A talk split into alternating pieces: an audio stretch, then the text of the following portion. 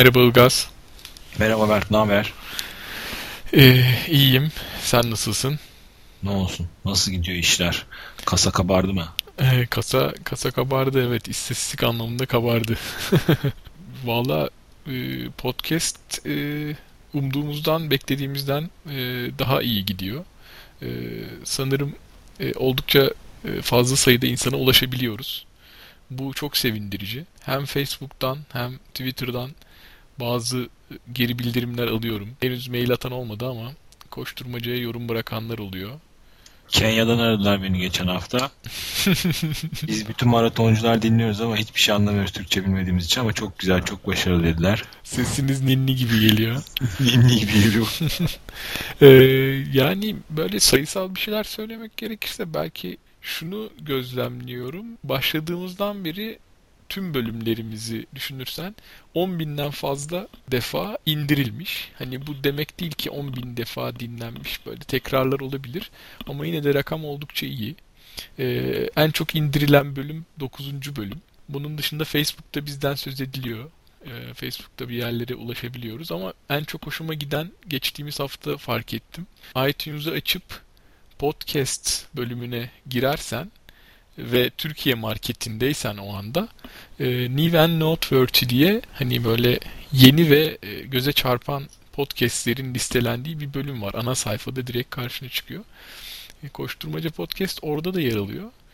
E, bunlar güzel haberler. Sen bunları duymayı bekliyordun uzun zamandır. O yüzden evet. uzun uzun anlatıyorum sana. Ama sen şimdi fotoğrafları yükledin ya. Evet acayip düşecekse eğer. evet bu arada belki fark etmemiş olanlar vardır. Facebook'ta hem senin hem benim öyle yarışlar sırasında veya sonrasında çekilmiş fotoğraflarımızı koydum. Bir tane de podcast kaydı sırasında fotoğrafımız var.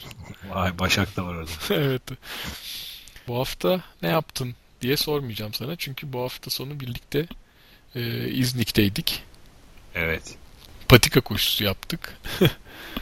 Ve e, bunu da bir amaç uğruna yaptık. Sanırım e, geçmiş bölümlerden biriydi. E, Kim Korkar Ultra'dan diye bir bölüm yapmıştık.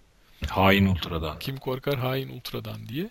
E, orada yaklaşan bir Ultra'dan söz etmiştik Türkiye'de.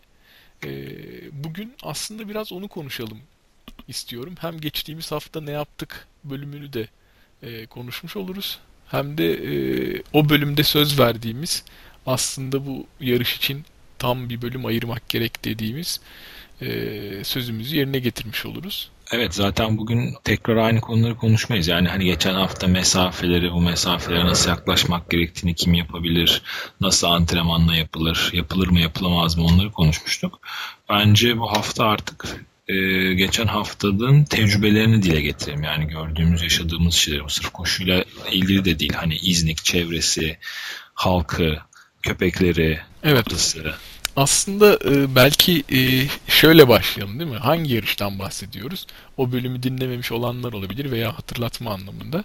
E, İzmit Ultra. Daha doğrusu İznik Ultra. İznik Gölü'nün çevresinde koşulacak olan 126 ee, kilometrelik bir yarıştan söz ediyoruz. 14-15 Nisan tarihlerinde koşulacak. Ee, yarış koordinatörü Caner Odabaşıoğlu. Ee, Macera Akademisi düzenliyor yarışı. 126 kilometrelik bir ultra yarışı dedim. Bu aslında çok özel bir durum. İlk defa Türkiye'de 50-60 kilometrenin üzerinde ve tek seferde koşulan bir ultra yarışı koşulacak. E, o yüzden de hani bu bölümü o yarışın e, detaylarına ayıralım istedik. Hem de o yarışın rotasında yaptığımız deneme koşusundan edindiğimiz te- tecrübeleri aktarırız. Evet. Aslında olay şöyle gelişti. Ee, arkadaşımız Caner bizi geçen hafta kandırdı. Dedi ki gidelim şöyle bir rotaya bakalım. Ara ara koşarız. Duruma göre arabayla gideriz. Yapabildiğimiz kadar yaparız. Rotayı görürüz. Ondan sonra da e, buradan yetti deyip geri döneriz dedi. Ondan sonra kendimizi 126 kilometreyi turlarken bulduk. Tamamını e, elimizdeki GPS'lerle geçmeye çalışırken bulduk değil mi? Evet. Evet kaç GPS onu, da söyleyelim. evet ya teknoloji e, şeyi olduk böyle karmaşası olduk. E, toplamda herhalde 8 tane GPS aleti vardı. Evet. Yani hepimizin kişisel kullandığı saatlere ek olarak. Aykut bir de arkadaşını kullanmadığı saatini falan da getirmişti. Neyse ki onu çalıştırmadık değil mi? Çalıştırdık mı? Çalıştır bilmiyorum ben karıştırıyorum artık hangisi Evet, hangisi. evet. Yani Her böyle maç- spor amaçlı olan e, ya da doğrusu nasıl diyelim koşuya özel olan 5 tane GPS cihazı vardı yanımızda. Bir tane sanırım Orientering için olan bu Garmin'in 401'i vardı. Evet. E, iki tane de e, daha büyük böyle hani telefon büyüklüğünde olan GPS cihazlarından vardı Garmin'in. E, Evet. Hepsini dolaştırdık bu 126 kilometrede. E, tabii bunların en acınası olanı benim e, Forerunner 405'ti. Yarım maraton saati. Evet ya maraton saati bile değil. Aslında şöyle e, Forerunner 405'in hem pil süresi varsayılan değer olarak yani kendiliğinden gelen değer olarak düşük. Bir de ben 3 senedir kullanıyorum 2 senedir. E, pili muhtemelen iyice kötü durumda. O yüzden en fazla 5 saat idare edebiliyor. O sadece benim koştuğum bölümleri kaydetti. Ee, evet 8 GPS ile gölün çevresinde rotayı kat ettik geçtiğimiz hafta. GPS'leri ata ata koştuk dönüş yolumuzu bulalım diye GPS'leri Geri- toplayarak. Evet. Ee, geri dönerken toplamış olduk. Ee, aslında şeyden başlayabiliriz. Yarış İznik merkezden başlayacak değil mi? Evet tam Ayasofya caminin olduğu meydandan başlayacak ve tekrar orada bitecek. Evet, bir A- 60 kilometre olan Sölöz'de bitecek. Evet o da şey yani yarış saat yani haritadan baktığında saat yönünde koşulacak. Yani önce gölün güney kıyısı koşulu karşı tarafa geçildiğinde Sölöz'e varıldığında 60 kilometresi tamamlanmış olacak. Sonra da gölün kuzey kıyısı koşulacak. Evet. Ee, yarışın başlangıcı e, merkezden başlıyor ve 3-4 kilometre sonra tepelerin arasına giriyor. Değil mi? Aslında o bölümü Evet. siz koştunuz. Yenişehir kapıdan çıkılıp İstanbul kapısından giriliyor İznik'e. Hani bilen varsa tarif etmek adına söyleyebiliriz. Evet bu detay güzel evet. Çünkü e, biz sizi ilk takip ederken 1,5-2 kilometre sonra böyle bir eski bir tarihi kapıdan çıktınız. Evet. Aslında çok kabaca düşünürsen İznik haritada büyük bir artı şeklinde ve her artının ucunda da İznik kapıları var. Hı, evet. Ee, işte biz baktığında doğu batı eksenindeki kapılardan girip çıkmış olduk. Ee, bence rotaya başlamadan önce biraz hani İznik'ten bahsedelim, ulaşımdan bahsedelim, yemek, konaklamadan kabaca bahsedelim. Gerçi hani ulaşım ve konaklama zaten yarışın sitesinde çok detaylı olarak anlatılıyor olacak. Vapur saatlerinden işte nereden nereye gider, nasıl gidersiniz aşağı yukarı e, vapur biletine ne kadar para ödersinize kadar e, çok bilgi olacak İngilizce ve Türkçe. Ama kabaca e, belki şunu söylemek lazım. Hani mantıken bir arabayla gidecekler olacaktır. Bir de bir şekilde e, toplu taşımayla ulaşımı düşünenler olabilir. E, tabii onun dışında belki atletizm kulüplerinin otobüsleri olabilir gene kendi organize ettiği. O, onları saymıyorum şu anda. Ben istersen İstanbul tarafından olan e, tarifi vereyim. Sen de Ankara tarafını anlatırsın. Tamam.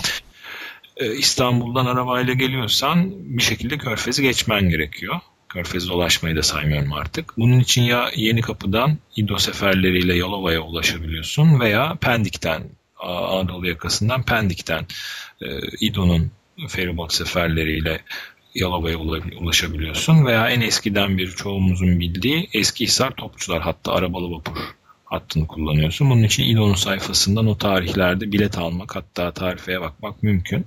Eskihisar Topçular'da öyle bir ön hazırlığa gerek yok orada. Sonuçta her saat e, 24 saat boyunca en fazla yarım saat aralıklarla ki bu daha e, kalabalık saatlerde 15 dakikaya düşüyor sefer aralığı. Sürekli dolmuş usulü gemi kalkıyor.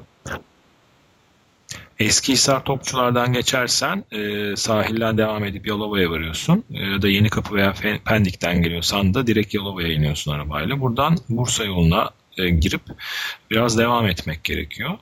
E, Bursa yolunda ilerlerken e, ilk duraklardan biri Orhan Gazi. Orhan Gazi'den direkt sola sapıyorsun ana yoldan. Zaten İznik diye tabela var.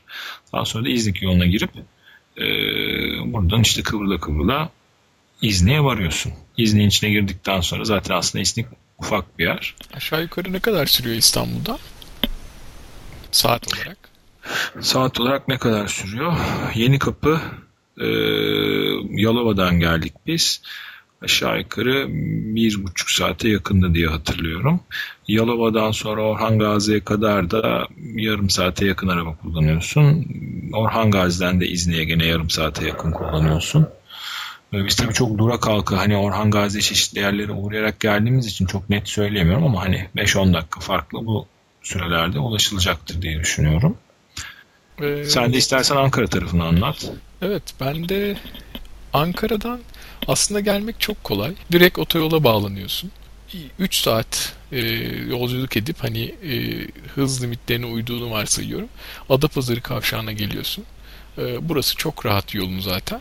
E, ondan sonra Adapazarı kavşağından Pamukova, Bilecik tarafına dönüp 40-45 kilometre kadar gidiyorsun. O yol da e, ayrılmış yol. Oldukça rahat gidilebilen bir yer. Sonra oradan e, İznik'e dönüyorsun. O da bir 30 kilometre e, bir bağlantı yolu var. O yol biraz sıkıntılı, gidiş geliş ve dar bir yol. Ama sadece 30 kilometre. E, toplamda baktığın zaman 3 saat 50 dakika, 4 saat civarında Ankara'dan ulaşabiliyorsun. Yani planları buna göre yapmak lazım. Yol dediğim gibi çok kötü bir yol değil. Rahat gidilebilen bir yol. Bir de başka bir alternatif yol var. Aşağıdan Eskişehir e, sonra Bilecik üzerinden İzni'ye gitmek gibi. Onu denemedim. E, kış olduğu için çok gitmeye e, çalışmadım. Ama şey uzaklık olarak aynı olmalarına rağmen bu tarafın otoyol olması tercih sebebi olacaktır diye düşünüyorum. Evet. Biraz konaklamadan bahsedelim. E, gerçi biz belediyenin tesislerinde kaldık. E, yine Caner sağ olsun organizasyonu yapmıştı ama e, bir iki otele girip bakma bazılarının önünden geçme şansımız oldu. Gene orada bu otel organizasyonları konusunda komiteye yardımcı olan bir e, otelde işleten arkadaş var. Onunla tanışıp sohbet etme şansı oldu.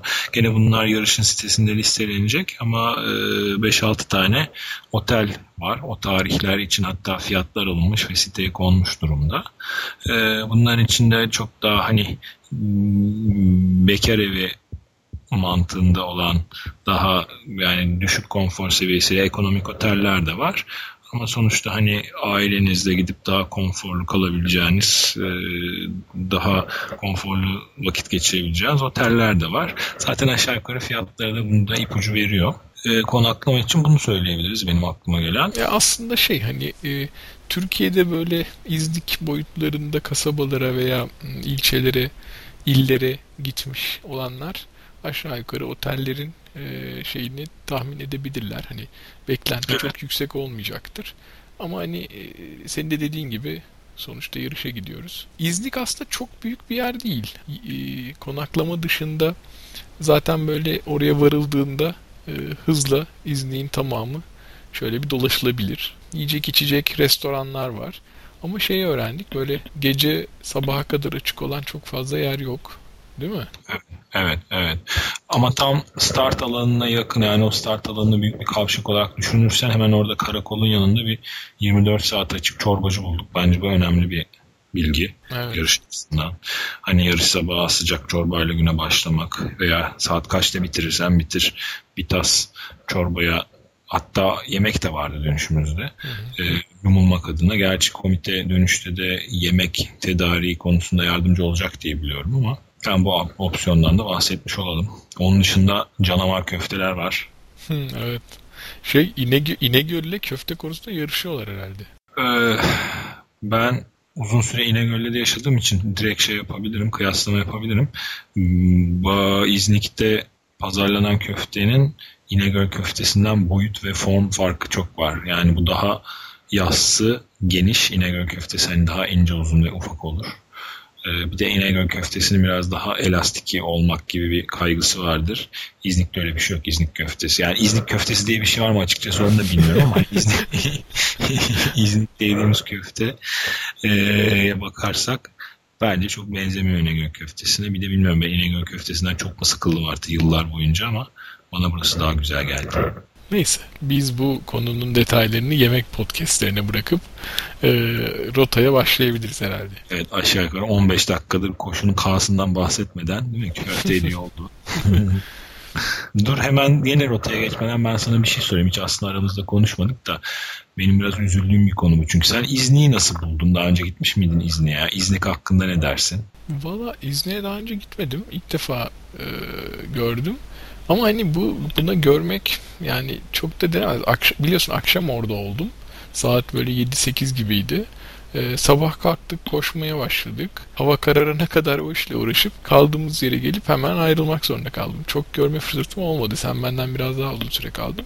Ama şey hani demin de dedim ya böyle İznik e, benzeri yerleri görmüşsen şayet e, Marmara'da, İç Anadolu'da veya Ege'de e, aşağı yukarı hani nasıl bir şeyle karşılaşacağını tahmin edebiliyorsun. Bende de çok böyle hani ne sürpriz oldu pozitif anlamda ne de negatif anlamda hayal kırıklığı oldu. Ama şey hani temiz ve düzenli gördüm ben İznik'in en azından o merkez bölümünü. Evet ben katılıyorum o konuda. Aslında benim hani üzüldüm dediğim konu şu. Ee, hani sen çoğu yere benziyor. Çok da fazla şaşırmaz insanlar diyorsun ama aslında İznik çoğu yere benzemiyor. İznik tarihe baktığın zaman e, çok farklı bir konumda. Yani hem dinler tarihi, medeniyetler tarihi olarak düşündüğün zaman İznik çok önemli bir yer tutuyor ve e, tanıtımda da söylendiği gibi bu iş neredeyse 4500 senelik kalıntılara kadar gidiyor bir işin ucu. İyi peki güzel hani baktığında çünkü her yerde bu bir şekilde vurgulanıyor, lanse ediliyor. internette, orada, kitaplarda, insanların ağzında hep böyle bir kültürel değerlere sahip çıkmak, İznik'in tarihi, İznik'in önemi herkesin ağzında bu cümleler var. Ama işte ben hani sokaklarında gezdikçe, insanlarla konuştukça, bu rota için çevre köylerde gezdikçe bunun tamamen bir ezberden söylenen cümle olduğunu hissettim ve gördüm. Bilmiyorum belki biraz daha kalsam fikrim değişir ama ben biraz buna üzüldüm. Ya şöyle görmek isteyenin görebileceği ve yaşayabileceği bir durum ama oradakilerin bunu sahiplenmemesinden söz ediyorsun ha, galiba. Evet. Yani mesela en son rotanın hani artık 126 kilometrenin son 120. kilometrelerinde mesela bir Roma Köprüsü'nden geçiyor rota. Caner özellikle buna dikkat etmiş böyle şeylerde hassasiyet göstermiş. Hani önemli görülmesi gereken noktalardan geçirmeye çalışmış rotayı. Mesela orada çok güzel bir Roma yolu var. Taş kaplı bir yol. Roma Köprüsü var onun yanında. Ama yani hani araya araya zor buluyorsun. Yani böyle bir değer var elinde. Ne bir tabela var doğru düzgün ne bir bakım var. Yani yıkılacak gibi neredeyse. Üstünü başına otlar bürümüş.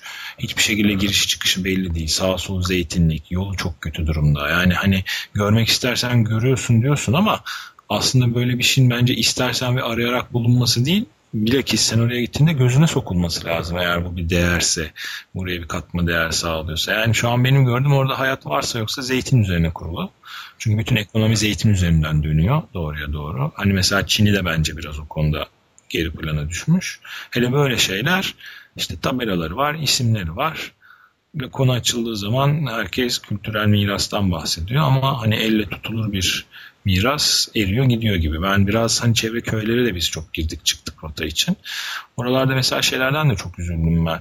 Çok terk edilmiş çevredeki köyler. Yani çok göç almış. Ama işte şey e, e, dedim ya tam da aslında bu noktada e, söylediğim biraz e, doğru oluyor. E, yani ben e, son birkaç sene içinde böyle çok o tarz yerleri gezdim Türkiye'de.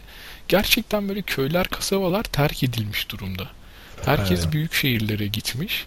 Özellikle de genç hiç kalmamış e, bu tip yerlerde. Senin dediğin gibi yani köylerde koşarken e, hiç kimse yoktu etrafta.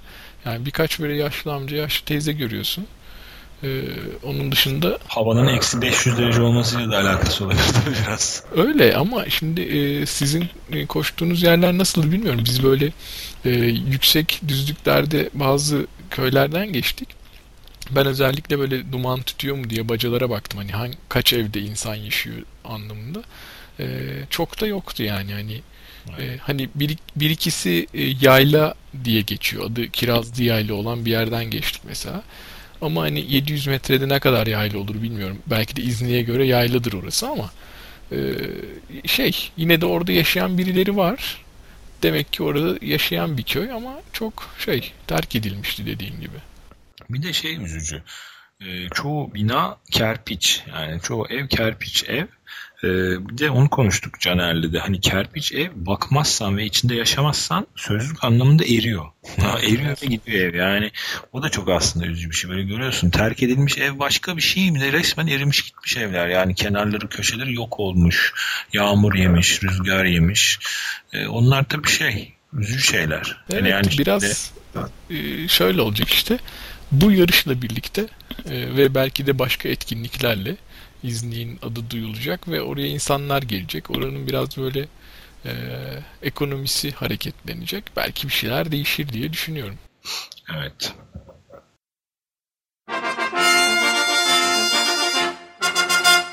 Benim vereceğim ipucu bu hafta yarış hedefleriyle ilgili. Kısa olsun, uzun olsun. Kendinize bir yarış hedefi koyduğunuz zaman bunu çevrenizde herkese söyleyin. Bol bol yayın. Bu iki şey sağlayacaktır. Birincisi sürekli konu açılacaktır. Sizin motivasyonunuzun sürekliliğini sağlar. İkincisi kaytarma ve cayma riskinizi azaltır.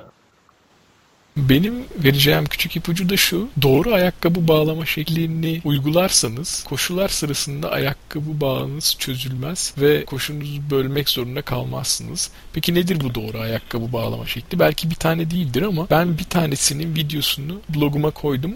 Onun linkini paylaşırım. Bu çok küçük olmasına rağmen e, koşunun e, sürekliliğini sağlayan bir ipucudur. E, buna dikkat etmenizi tavsiye ederim.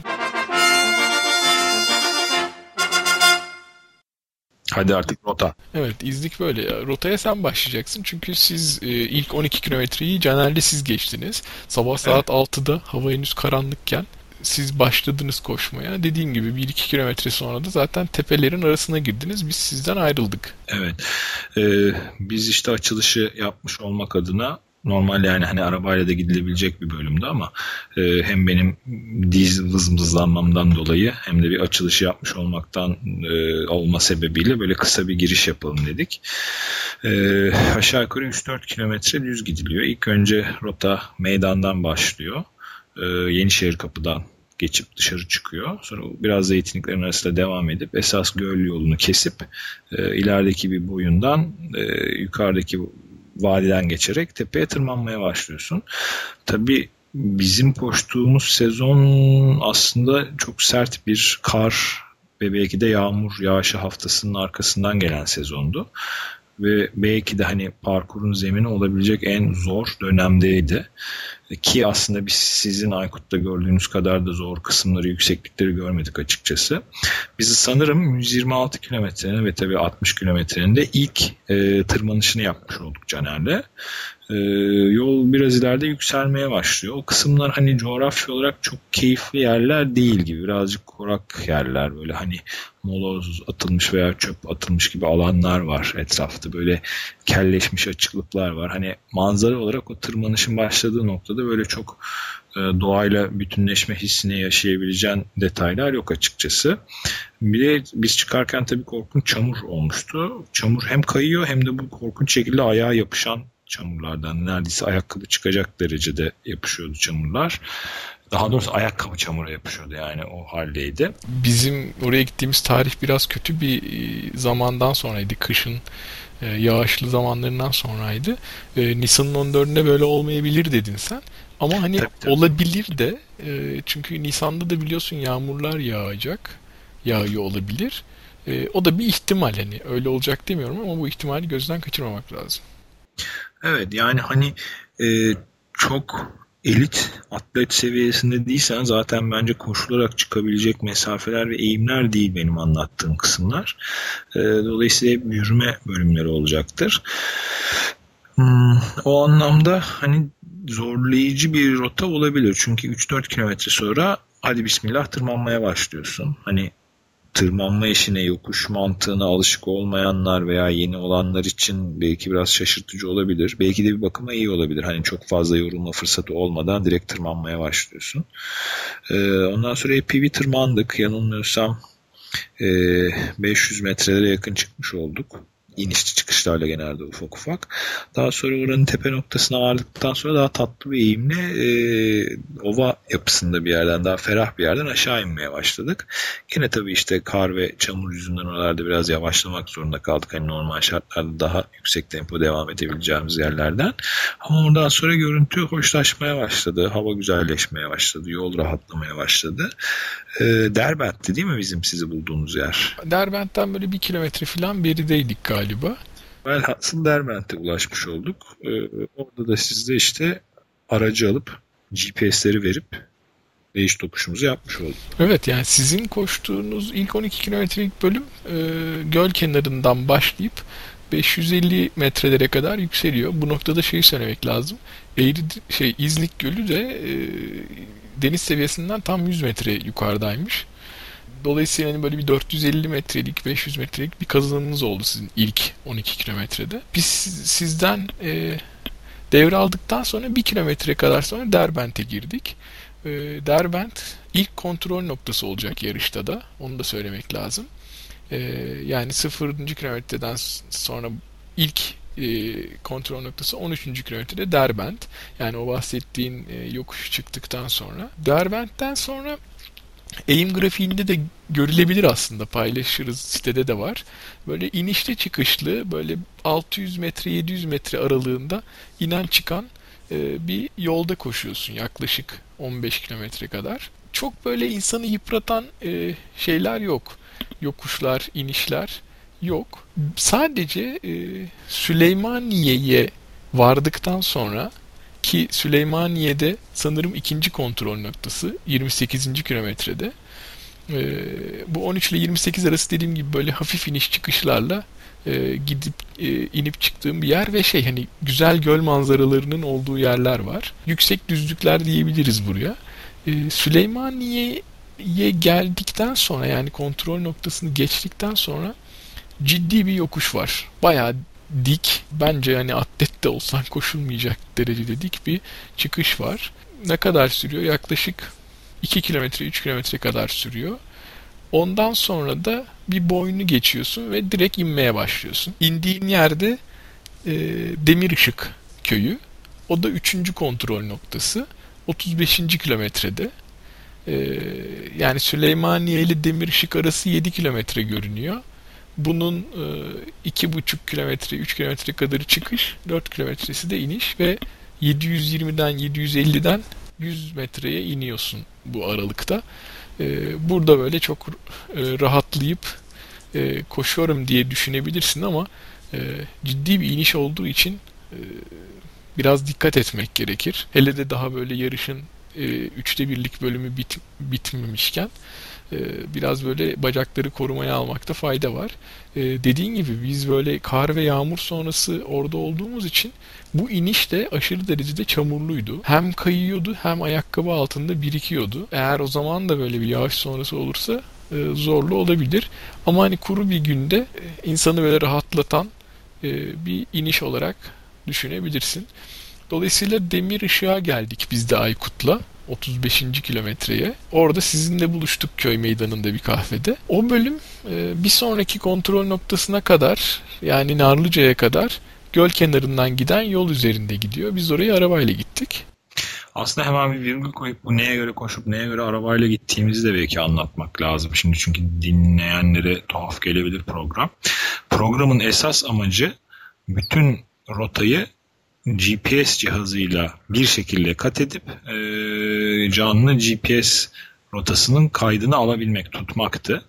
Bunu da şöyle yaptık. Hani 126 kilometreyi zamandan tasarruf edebilmek adına araçla gidebileceğimiz yerleri eğim olarak, zemin olarak, hava şartlar olarak gidebileceğimiz noktalara araçla gitmeye çalıştık her zaman.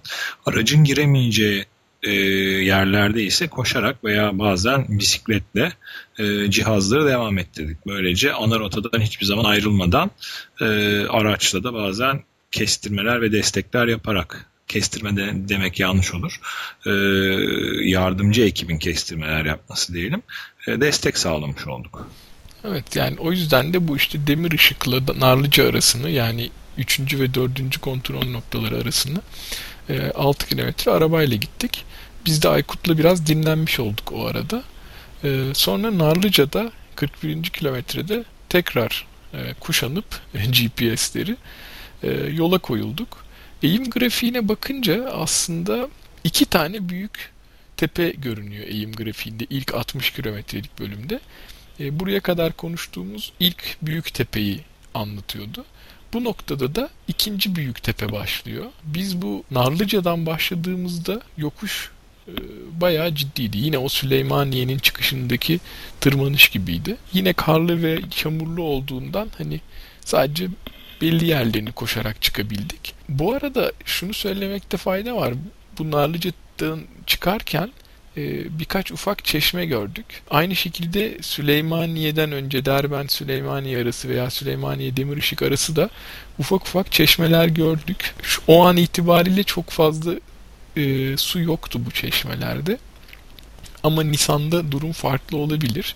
Hani e, çok zorunda kalmadıkça belki onları kullanmamak gerekir ama hani zor durumda da hayat kurtarıcı olabilir. Ben de hemen araya gireyim. Şimdi sen söyleyince hatırlıyorum. Doğru biz de ilk baştaki 12-13 kilometrelik yerde aşağı yukarı 3 tane falan çeşme gördük. Ee, yani evet bunlar da değerlendirilebilir. Evet sonuçta bu Narlıca'daki başlangıcımızdan sonra böyle 3-4 kilometre kadar e, dik bir tırmanışla yükseldik. Burası yani ikinci tepe gölden epey uzaklaşan tepelerin arasına giren e, kimi ormanlık kimi de e, açıklık olan nasıl diyeyim dar toprak yollar. Biz e, ağır kar yağışından sonra gittiğimiz için ve buralar çok yüksek olduğu için e, bilek boyundan yüksek kar vardı. E, dolayısıyla biz hani düzlüğe çıkınca da koşarız, e, rahat geçeriz diye düşünmemize rağmen e, koşamadık. Yavaş hareket etmek zorunda kaldık. Kar oldukça yorucu bir haldeydi. Hem derinlik anlamında hem de sertlik anlamında. Dolayısıyla epey yürümek zorunda kaldık. E, Narlıca ile Sölöz arası 19 kilometre. Bunun büyük bir bölümünü yürüdük Aykut'la ama yarış günü kar olmayacağından e, tırmanış sonrasında çok keyifli yollarda rahatlatıcı koşular bekliyor yarışçıları. E, çünkü böyle manzara çok güzel. Göl görmüyorsun ama orman ve e, etraf çok keyifli görüntülere sahip. Çünkü böyle bir vadinin önce bir tarafından içeri gidiyorsun. Sonra dönüp vadinin karşı tarafındaki tepenin kenarından da e, tekrar göle doğru gidiyorsun. Çok böyle hani keyifli manzaralar var orada. Ve sonrasında da e, Sölez'e doğru dik bir iniş başlıyor. Orada da e, hem böyle güzel bir manzara var hem de iniş çok e, rahatsız edici diklikte değil. Baya böyle e, rahatlatıcı bir iniş var. Benim e, bu Narlıca'dan başlayıp Sölüz'e giden yerle ilgili e, detay söyleyebileceğim şu var. Narlıca e, 41. kilometrede ikmal noktası.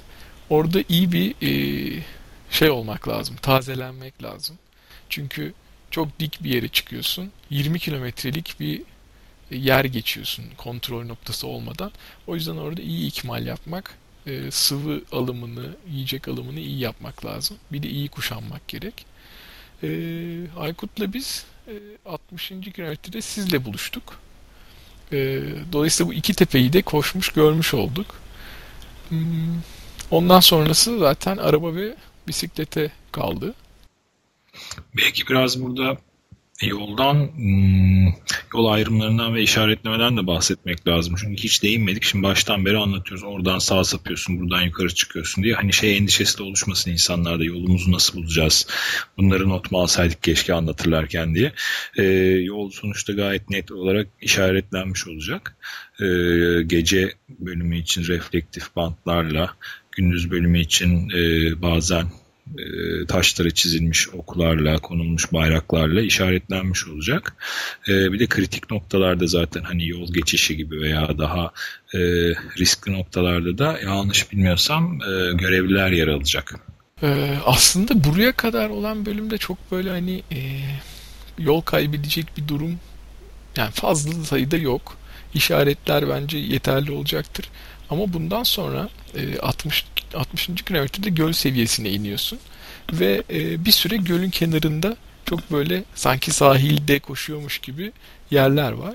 E, yaklaşık bir 10 kilometre kadar böyle çamlık denen bir bölümden geçiyorsun. Sahilden koşuyorsun vesaire. Orada da çok böyle hani yolda kaybolacak bir durum yok ama ondan sonra böyle 70-75. kilometrelerden sonra ana yoldan ayrılıp ana yolun paralelinde toprak yollara giriyorsun ve böyle zeytin bahçelerinin arasından geçmeye başlıyorsun. Oralar biraz böyle hani kafa karıştırıcı gibi geldi bana. Bir de hani böyle 8 şey 80 kilometredir koşan 90 kilometredir koşan biri olarak hani böyle dikkatinin e, dağılabileceği durumlar ancak orada e, ortaya çıkabilir ama dediğin gibi hani iyi işaretlemeler olacaktır. Dolayısıyla çok endişe edecek bir durum yok. Evet. Belki biraz köpeklerden bahsedebiliriz. Çünkü bu bölüme gelene kadar olan kısımlarda hep köpek e, anıları yaşandı evet. diye hatırlıyorum. Biz valla 33. kilometreydi. Özellikle e, onu hatırlamaya çalıştım, unutmamaya çalıştım. Ee, orada böyle bir, bir iki köpeğin e, saldırısına uğradık. Saldırı demeyelim aslında. Onlar böyle çoban köpekleri galiba. Orada Uyarı evet, atışı. evet uyarı atışı. Epey yaklaştılar ama yani hani orada biraz dikkat etmek lazım ama e, köyde kahvede konuştuk.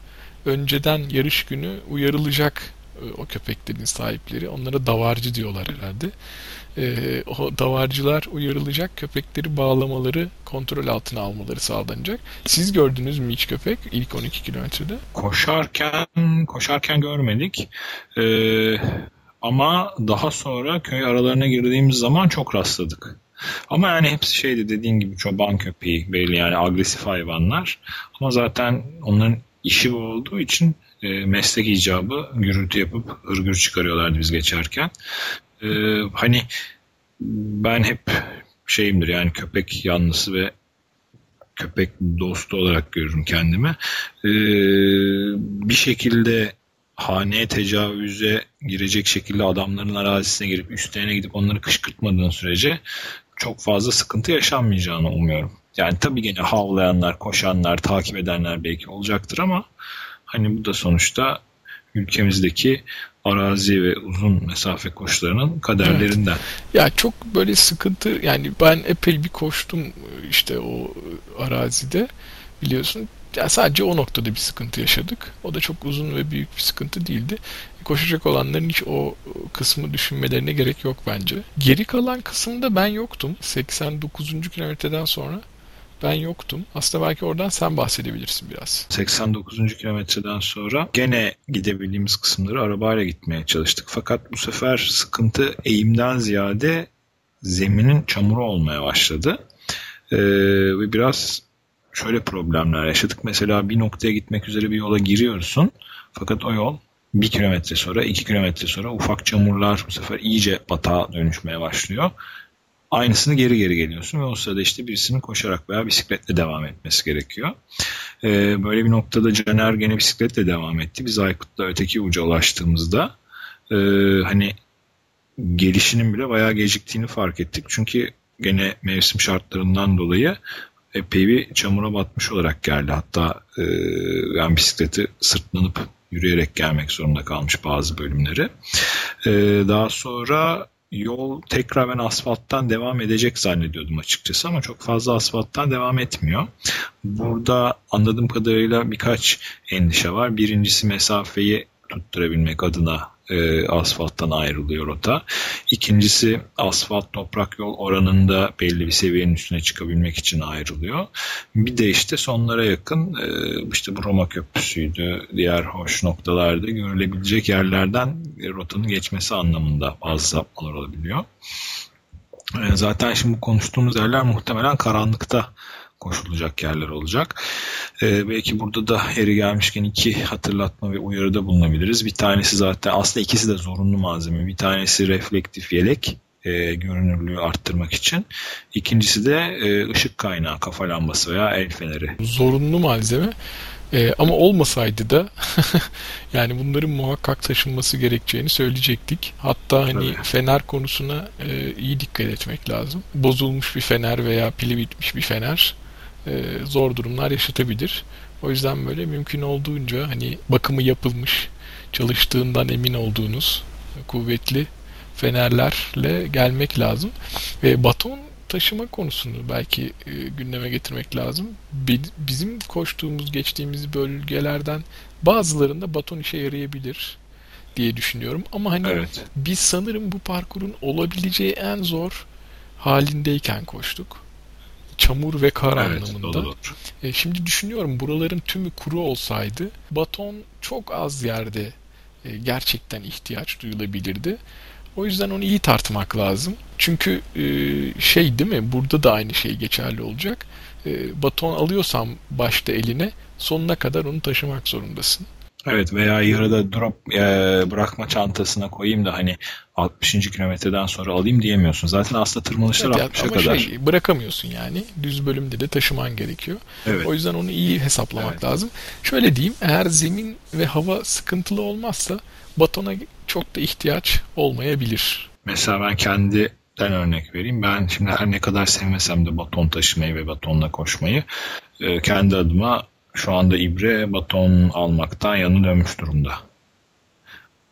Evet tabii ama çok kişisel bir şey bu yani hani e, olaya yaklaşımınla, fiziksel durumunla mesela ben birazcık da hani bu bacaklarıma yük bindirmemek adına.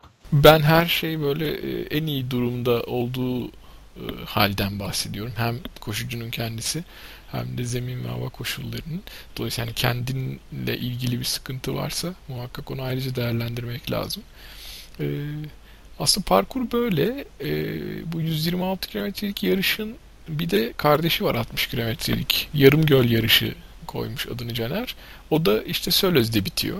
İlk tepenin geçildiği noktadan sonra belki aramızda konuştuğumuz şeyi hatırlatmakta fayda var e, ee, 60'tan sonraki 20 kilometrelik 15 kilometrelik bölüm çok böyle güzel e, gölün kenarından giden ağaçların altından giden böyle çok güzel keyifli bir parkur var. Caner şey dedi 60 kilometre koşanların en çok üzüleceği yer burası olacak dedi.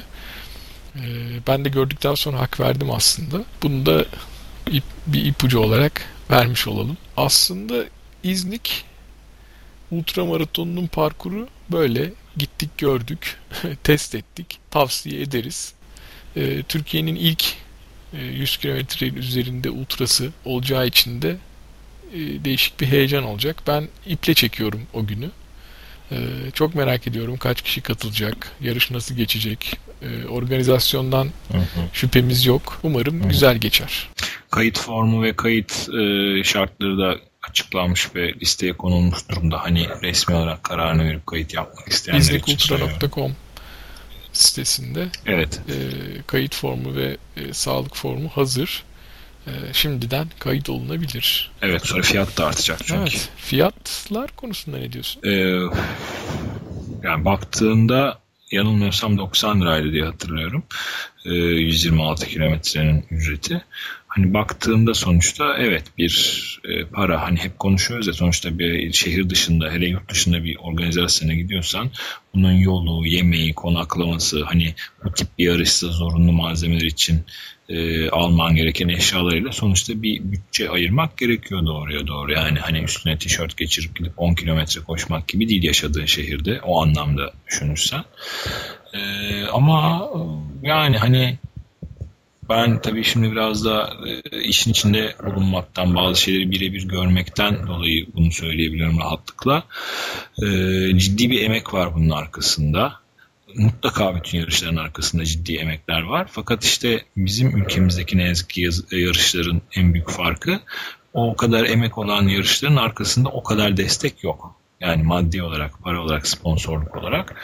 E, dolayısıyla bu kayıtlarda ödenen ücretlerin her kuruşu da bu anlamda organizasyona ivme katıyor. Çünkü hani maddi gelirler gerçekten kısıtlı ve çok şey yapmak gerekiyor. Yani düşündüğün zaman, yaşadığın zaman hani istasyonundan, sağlığından, emniyetinden, organizasyonuna, ulaşımına kadar e, birçok kalem var. Alt alta yazdığın zaman ciddi boyutlara ulaşan e, bu işin hani ikramları var. Yemesi içmesi var. Verilen öteberleri var. E, düşündüğüm zaman yani hani hakkını vermiyor diyemeyeceğim. Dolayısıyla hani evet bir para ödüyorsun ama onun da karşılığını fazlasını ya alacağını ben, düşünüyorum. E, gidip e, oraları görünce o parkurları vesaireyi görünce biraz daha fazla hak verdim e, o verdiğimiz ücrete. Çünkü çok zor yani orada organizasyonu yapabilmek ve sürdürebilmek. O yüzden hani ben sonuna kadar değer diye düşünüyorum. Evet. Zamanımızın sonuna geliyoruz. Ekleyeceğim bir şey yoksa e, burada bitirelim. Zaten aklımıza gelen diğer detayları bölüm notlarında paylaşırız. Ayrıca e, iznikultra.com sitesinde de yarış hakkında çok detaylı PDF dosyaları var katılmayı düşünenlerin, hayal edenlerin veya karar verenlerin o dokümanları çok detaylı şekilde okuyacağını tahmin ediyorum. Bakalım kritik soruyu sorayım şimdi kapanışa yakın. Sen ne yapıyorsun 60 mı 126 mı? Ben sanırım 60 kilometreye karar vermek üzereyim. Çünkü henüz öyle bir deneyimim yok. Ee, artı bir hedef yarışım olarak Rantalya var ve Rantalya ile İznik arasında çok kısa bir süre var. Bu sürede evet ne recovery'yi doğru dürüst yapabilirim, ne diğer yarış için hazırlanabilirim, ne de diğer yarış için taper yapabilirim diye düşünüyorum. Ya senin de dediğin gibi bir şekilde bitirebilirim belki 126 kilometreyi ama daha iyi hazırlanıp belki de gelecek sene çok daha güzel, keyifli bir şekilde koşabilirim. Şimdilik 60 düşünüyorum. Gelecek sene 150 olacak Bakalım. diyorlar. Ay şaka tabii. Tamam. Bakalım. Peki. O zaman herkese iyi antrenmanlar dileyelim. Evet iyi antrenmanlar. Hoşçakalın. Görüşmek üzere.